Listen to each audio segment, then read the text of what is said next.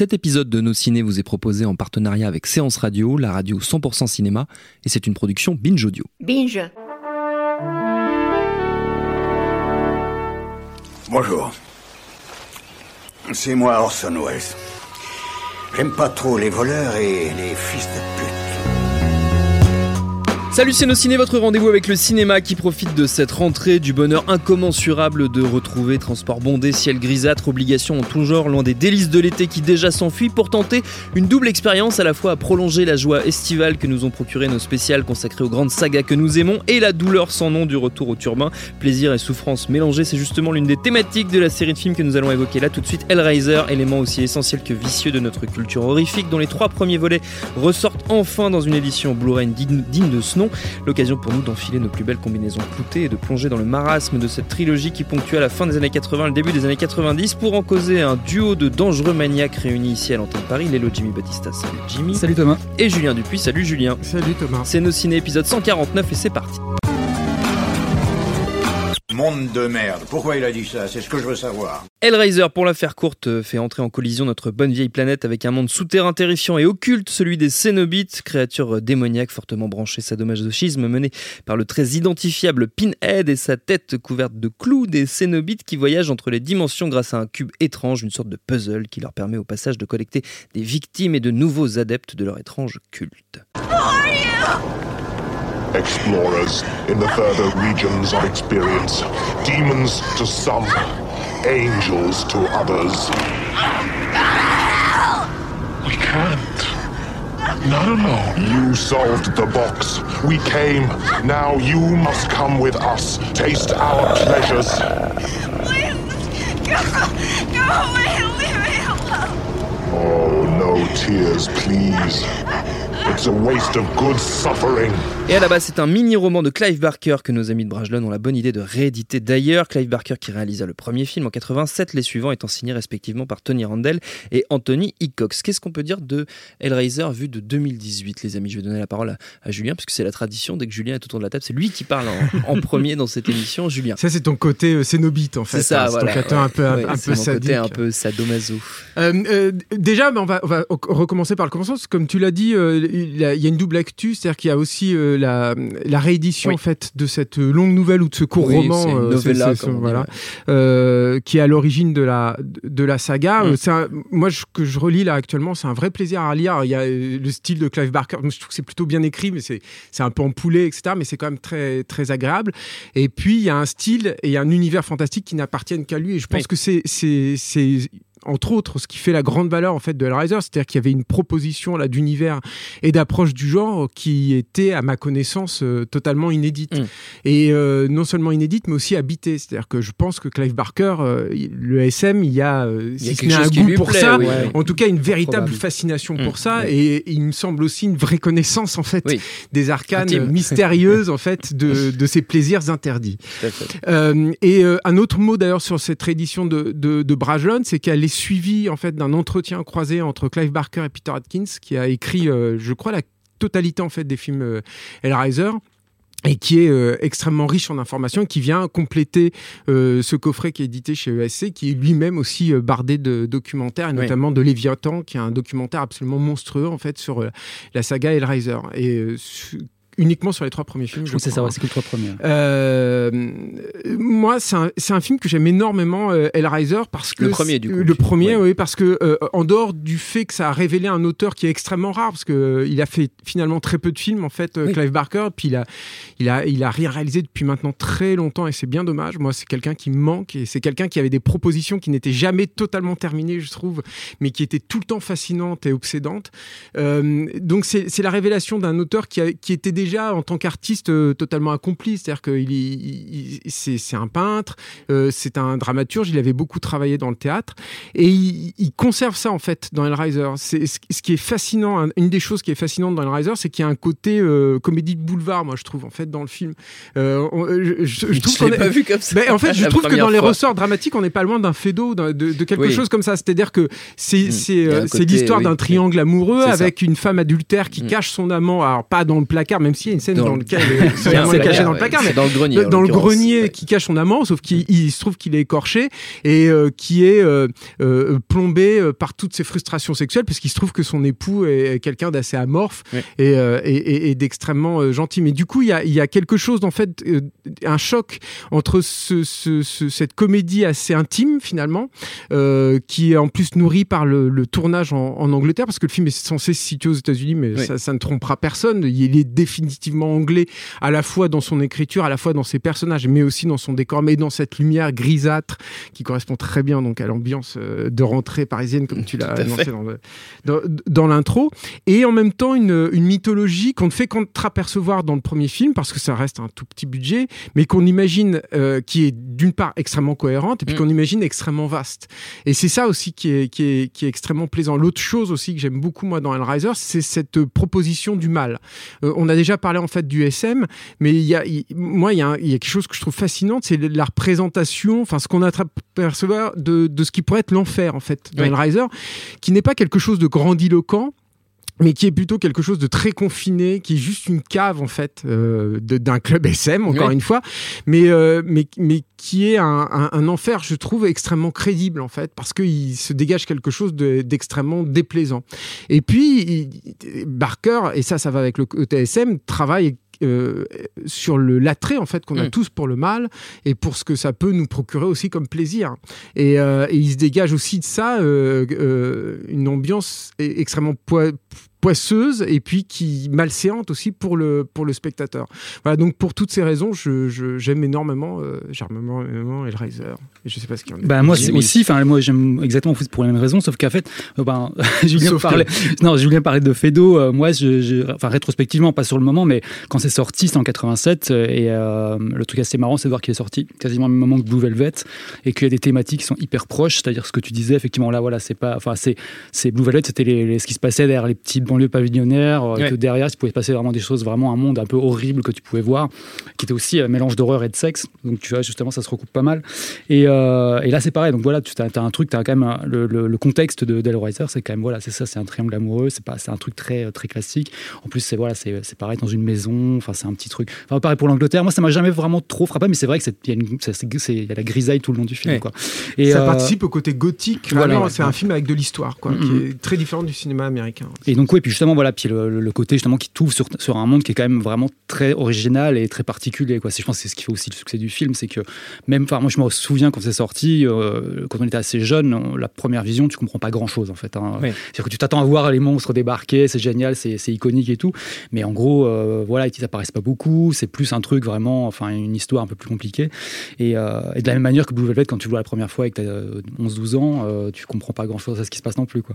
Mais ce Et, qui euh, est pa- parce que je pense que euh, et très paradoxalement, Clive Barker n'est pas un super bon narrateur euh, cinématographique. Ah bah non, justement, ce que j'allais dire. C'est- bah- c'est c'est- c'est toujours un peu le bordel en fait. C'est c'est marrant pour quelqu'un qui vient de Parce que quand tu, roman. justement, ces, Ouais. nou- nouvelles ou ces romans, euh, c'est pas, voilà, c'est pas Stephen King, c'est pas une histoire. En fait, euh, comme j'avais fait une émission ici avec sur les bronzes et les cadavres, Oui, on expliquait voilà que qu'adapter Manchette, c'est pas la même chose qu'adapter Stephen King parce que c'est Oui. 99% de style, 1% de- d'histoire et que ouais, chez ouais. King c'est c'est un peu l'inverse. Là, lui, c'est un peu 50-50 quoi. C'est parce Ouais. que comme comme disait Julien, c'est qu'il a quand même un style assez particulier Mm. Euh, qu'on aime ou qu'on n'aime pas parce qu'effectivement ça peut être assez bizarre, en plus selon les traductions. Mais euh, mais euh, mais voilà, enfin il a quand même quelque chose qui passe plus ou moins bien. Moi, je sais que une de mes préférées de nouvelles, c'est euh, comment s'appelle le titre euh, Dans la cité, dans les collines. Enfin, le truc avec les, les gens qui se montent dessus et qui font des. Et ce truc-là, euh, comment veux-tu le rendre en Enfin, c'est impossible. En cinéma, c'est une histoire qui, qui impossible, même est ouais. difficile à raconter déjà. Oui. Euh, il faut la lire, quoi. C'est euh, aussi un film qui est né des frustrations de Clive Barker pour les vis-à-vis de ses ad- des, des des quelques adaptations adaptations qu'il avait eu auparavant. Et c'est vrai que c'est- il est le seul finalement. Euh, alors moi je trouve dans Midnight Midtrain de, Mm. euh, de Kitamura, il y avait encore un, un petit peu de Clive Barker de temps, de temps en temps en fait dedans, mais finalement c'est le seul à avoir pu retranscrire euh, son style, y compris dans un film comme Le, Le Maître des Illusions, qui est un film plutôt à part dans son univers, etc. Et et il y a, il y a- il y a- parce que je, je sais pas, il y a une fascination, il y a quelque chose de très organique aussi dans le cinéma de. Clive Barker, et euh, il y a un goût pour la crasse et pour tout ce qui est euh, décrépitude.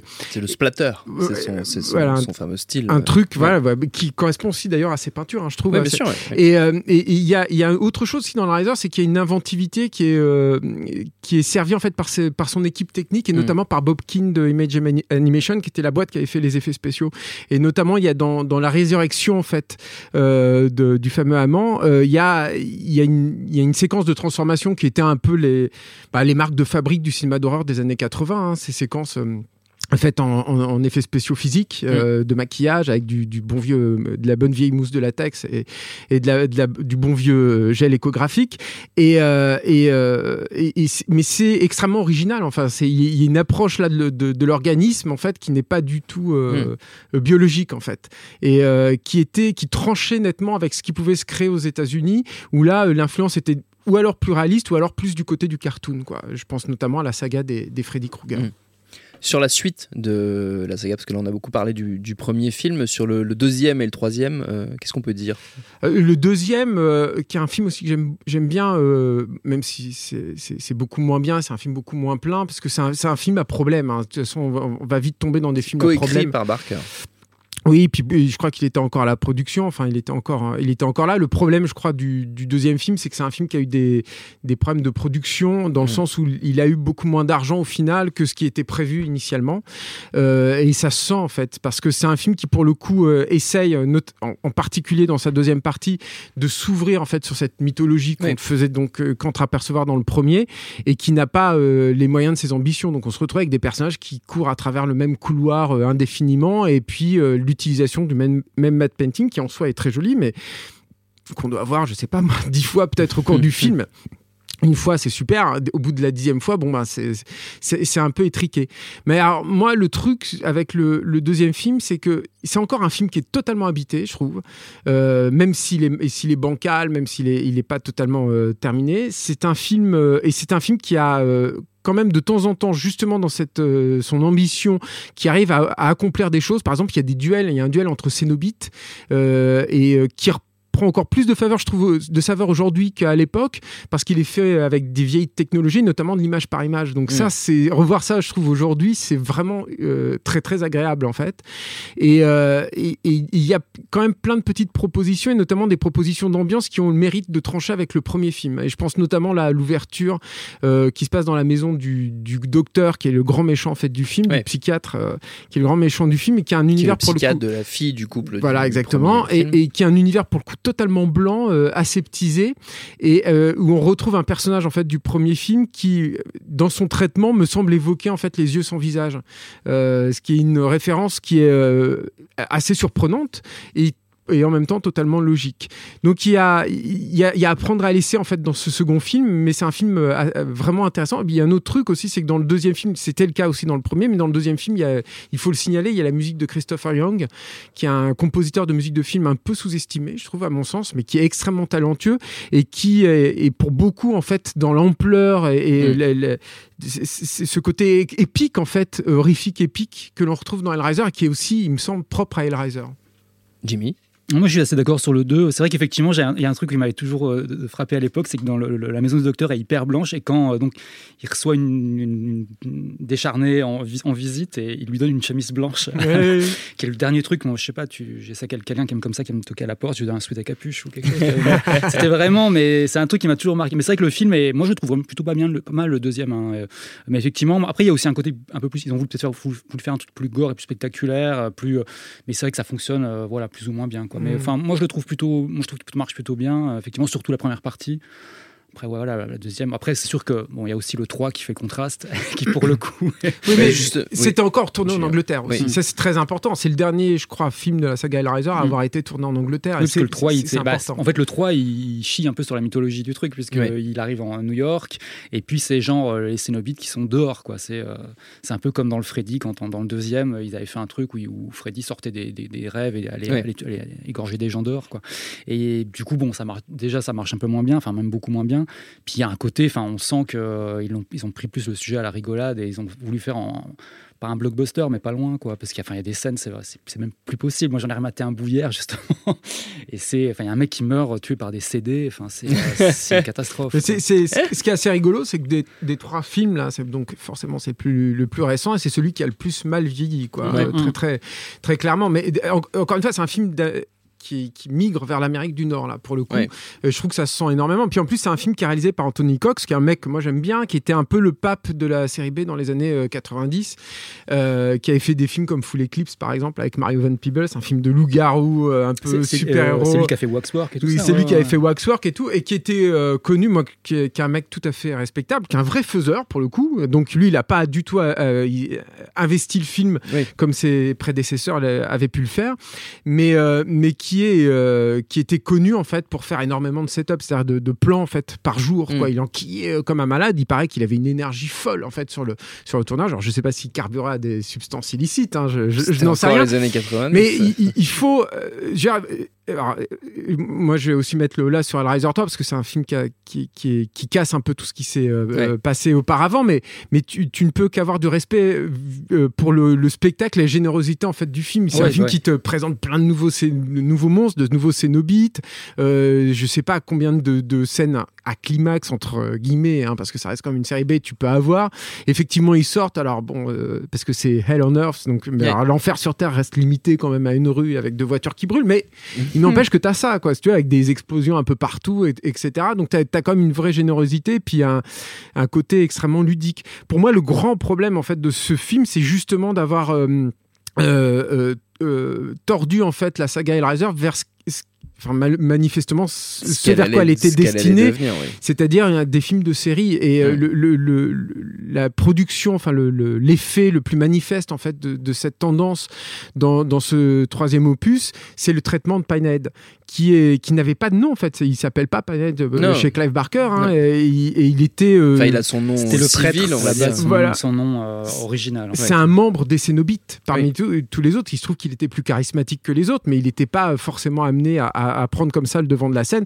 Et là, dans, dans le troisième, il se Freddy Kruegerise, si, je, c'est si, ça, je, ouais. si je puis me permettre. quoi. C'est-à-dire qu'il fait des blagues, euh, il y a des séquences gore entièrement axées autour de lui, avec des petites scénettes euh, de transformation même un peu, puisqu'il est au début dans une espèce de pilier comme ça. Euh, et euh, et il y a une, une complaisance dans le gore qui n'est pour le coup plus du tout malsaine. Et d'ailleurs, le côté. SM est assez, euh, a pas mal disparu, même si le film est gentiment érotique. Il- ça, ça a complètement disparu pour être remplacé par juste un grand show. Donc, c'est un film à popcorn des années 90, euh, avec tout ce que cela comporte de, de, plaisir un peu déviant si on aime le genre, et, euh, mais aussi de limites, quoi, Mm. forcément. Et, et le verre était un peu dans la pomme. Et évidemment, bon, va, là, on- le, sujet n'est pas sur la, la suite de la, Non, saga Hellraiser. on peut en parler quand Non, même. mais on peut l'évoquer, c'est-à-dire Oui. que ce qui va se passer ensuite, c'est que la, la saga va être euh, reprise euh, euh, sous la houlette de Dimension Film, donc euh, par les Weinstein. Et va être euh, petit à petit euh, paupérisé et dégradé euh, euh, totalement. Et, et- et- et le, le point pivot, en fait, vraiment de la saga, même si Hellraiser 3 avait commencé à, à marquer le pas, C'est le euh, 4. c'est le 4 qui est Mm. un vrai, alors qui est pour le coup un plaisir coupable que j'ai. C'est vrai Oui, c'est vrai. C'est un film qui, il y a deux trois trucs dedans que j'aime bien, mais mais qui était un film qui aurait dû être habité aussi parce qu'il était, c'était la première réalisation de Kevin Yeager, qui était un maquilleur d'effets spéciaux star des années 80. C'est lui qui avait fait Chucky, par exemple. C'est Ouais. lui qui a créé le, le visage de Freddy Krueger tel qu'on le connaît, parce que c'est lui qui l'a fait sur le sur Freddy 2, qui donc devait réaliser là, son- enfin avait réalisé là son premier film, mais le film lui a été retiré. Le, le- la production a été un, un cauchemar et il a été en, en très large partie le film retourné par Joe Chappelle, qui était un yes man comme euh, Robert Rodriguez l'était à l'époque pour Dimension et euh, qui a réalisé euh, le mémorable Dracula de 2000. Je sais pas si vous vous souvenez. Bah, bah, bref, pas un très grand réalisateur, hein, le, le Grand Joe- film. grand Chappelle et ils ont coupé beaucoup de choses et notamment une séquence qui était euh, une belle promesse moi je trouve dans un saga Hellraiser qui était sur la naissance de la boîte et la fabrication de la boîte donc en France euh, avec les Français avec un côté euh, toute proportion gardée Barry Lyndon voilà c'est éclairé à la bougie euh, voilà avec, euh, avec la- toute la noblesse un petit peu décadente et tout autour de ça qui était un- je, je pense qui était une piste de- d'exploration intéressante qui je crois alors moi je suis pas euh, je connais pas trop les comics en fait de Hellraiser mais je crois que ça a été beaucoup plus euh, exploité en fait dans les, les nombreux comics euh, qui ont été je crois aussi euh, un peu plus chapeautés par euh, Clive Barker en fait, Oui, par oui. Barker Bah oui, a justement, bah, il, a, participé il a vraiment, notamment ouais. il a repris le nom, euh, le- Ouais. il a enlevé le nom de Pinhead pour reprendre Ah, les anciens noms, Ouais. pour, leur, pour un peu se réapproprier le truc, effectivement. Oui. J'ai pas tout lu, mais j'en ai vu quelques-uns qui sont. Sur le 4 et sur la suite, euh, Jimmy. Euh, euh, non, moi j'ai pas grand chose à dire parce que justement, moi le 4, je m'en souviens déjà plus beaucoup et, euh, et la suite, j'ai pas voulu voir euh, puisque enfin, j'ai suivi euh, de loin, quoi, comme on peut suivre sur internet ou quoi. Mais- mais- Ça, ça a juste l'air vraiment d'aller dans, un truc gore à 2000% et il Ouais. y a carrément plus rien. C'est réalisé par certains fans. Par exemple, Mm. il y a Gary Tunicliffe qui, qui, qui œuvrait déjà sur les premiers Razor au maquillage, qui a réalisé en fait les, les, les suites et tout. Mais oui, c'est à l'impossible nul n'est tenu et c'est des Oui. films qui sont tournés dans des telles conditions que, que tu ne peux rien faire. Quoi. Mais il est de plus en plus question. Enfin, il a souvent été question de faire un remake du premier Razor, ce que je trouve complètement débile parce qu'encore une fois, c'est c'est un film d'auteur. C'est un Mm. film qui appartient à Clive Barker, qui vient de lui, qui vient de ses tripes, Mm. littéralement et euh, de façon figurative. Et, euh, et- et c'est- totalement absurde. Et, euh, et c'est aussi, je pense, pour ça que le film aujourd'hui, quand il ressort chez ESC, n'a pas finalement vieilli tant que ça. En fait, Oui. c'est un film qui appartient certes à son époque, mais c'est un film qui est assez intemporel et qui reste extrêmement efficace. Avant de se quitter, comme d'habitude, messieurs, une petite fournée de recommandations à destination de nos auditeurs. Évidemment, on peut s'écarter de Riser et des, des Cénobites. Vous faites comme bon vous semble. Jimmy, tiens, tu Euh, commences. bah, moi, c'est de la musique et pas un film. Ah ouais, c'est c'est The Unreleased Themes of euh, De Coil. C'est un, un groupe anglais. Et donc, en fait, Clive Barker était très fan de ce groupe. Mm. Euh, c'est un groupe un peu expérimental, psychédélique. Euh, et il leur a confié la BO du premier Hellraiser, qui est jamais sorti. C'est Christopher Young qui, qui l'a fait finalement. Je pense que c'est les producteurs qui n'ont pas, dû, euh, qui ont pas dû accepter. Et, mais là, le, le groupe a sorti la BO en 87 euh, sur Solar Lodge Records, qui est, je crois, c'est une sous, sous, de Rough Trade. Et il y a une quinzaine de titres qui sont vraiment très très bien. Et Mm. voilà, ça, ça donne aussi un moyen d'imaginer ce qu'aurait pu être le film avec cette musique-là, qui Oui. est très différente, euh, beaucoup plus minimaliste et beaucoup plus flippante et beaucoup plus euh, proche de, de ce que Clive Barker a dans la tête. Et euh, voilà, quoi. Ça, c'est bon, évidemment, c'est un- c'est pas très dur à trouver. hein. il faut chercher dans l'occasion ou dans les méandres Internet. Mais c'est quoi Mais, comme type de musique du coup? C'est euh, un peu ambiante, un peu industrielle, un peu. euh, Ah, c'est assez été très sombre. différent, Voilà, c'est assez sombre. Et il y a vraiment des thèmes qui vont, enfin, en écoutant le disque euh, à part, euh, qui vont très très très bien avec le film. Quoi. Hmm. Et euh, voilà. Est-ce qu'il existe une version alors, remontée bah, justement, avec, non. justement, il y a plein de gens pensaient que justement avec les coffrets qui sortent en ce moment, Mm. aussi bien celui en France que d'autres qui sortent à l'étranger, que quelqu'un allait faire ce montage ou quoi. Bon, je pense que des peut-être des fans ont dû le faire, même si c'est pas, pas forcément évident, pas- parce qu'on ne sait pas vraiment simple, oui. sur que- même si les titres sont assez équivoques, hein, ça Oui. s'appelle, euh, voilà, ils ont tous des noms qui sont liés avec le film, mais voilà, on ne sait pas vraiment où, Ouais. où va quoi et euh, voilà. C'est pas ce qu'il y a de plus simple à fa- à faire. Alors moi, je ne pensais Ouais. pas que c'était une forme de nos ciné où il fallait une reco, mais ça fait rien. Mais je t'en trouve une quand même. Euh, euh, en fait, j'en ai deux, mais du coup, Ah. il y en a une dont je me souviens plus trop, mais je crois que c'était Hellraiser Chronicles, quelque chose comme ça qui était un bouquin, un paperback, mais euh, tout en couleur, enfin Mhm. quasiment tout en couleur, qui réunissait euh, tous les travaux à la fois de Bob Keane et euh, de Clive Barker pour créer euh, les, les Cénobites. Et si mes souvenirs sont bons, ça allait du premier au troisième justement. Ouais. Et c'est super en fait de voir le, le processus créatif derrière ça. Et j'ai une autre reco, c'est bah, le Maître des Illusions dont je parlais tout à l'heure, qui est ressorti chez le Chat qui fume, qui est un petit éditeur qui fait les choses très bien. Et c'est ressorti en, euh, au printemps dernier. Euh, très beau coffret euh, avec un long making of en fait sur le film d'un peu plus d'une heure. Et puis en plus c'est sorti dans la version director's cut puisque le, le- le maître des illusions est aussi une production à problème qui était sortie à l'époque dans une version pas mal euh, charcutée. Ce qui est un comble pour, pour Clive Barker mais le, le maître des illusions est un film super super intéressant. Je trouve qu'il a qui, qui apporte un éclairage euh, étonnant en fait sur, les, sur certains traumas des États-Unis et notamment sur les sectes. Enfin, on peut pas s'empêcher de penser à Charles Manson par exemple en voyant le film parce qu'il y a une secte maléfique en fait. Euh, Tout le film tourne autour de ça et qui mêle, comme souvent chez Barker, il y a cette une excellente idée et là c'est en l'occurrence de mêler le monde de extrêmement secret en fait des vrais magiciens, des vrais prestidigitateurs au fantastique, qui est, moi je trouve une idée et en plus de tout ça sur une structure de film noir. Donc voilà, c'est un, un film que j'aime beaucoup moi, le Maître des illusions comme Très bien. tous les- voilà, tous les beaucoup, de choses à, à voir et à revoir. Notre temps est écoulé. Merci à tous les deux. Merci à Quentin la technique. Merci à l'antenne Paris pour l'accueil. Rendez-vous sur binge.audio, le site de notre réseau de podcast Binge Audio pour trouver toutes nos émissions, le programme des prochaines, les dates d'enregistrement en public si vous voulez venir nous voir. Puis en attendant, on vous dit à très vite. Ok. Binge. Et tout de suite, un message de notre partenaire. J'adore mon boulot. Vous êtes la crème de l'aristocratie française. Vous avez compris ce que je vous ai dit? Oui, cancer du poumon, inopérable. Next épisode, c'est le nouveau rendez-vous 100% série de Séance Radio avec Charline Roux et son équipe. On ferait mieux de rebrousser chemin, les gars. J'ai fait du mal. J'ai compromis des missions. Des policiers français, les acheter, pas les tuer. Next épisode, le mardi à 19h sur Séance Radio, est disponible sur toutes les applications podcast.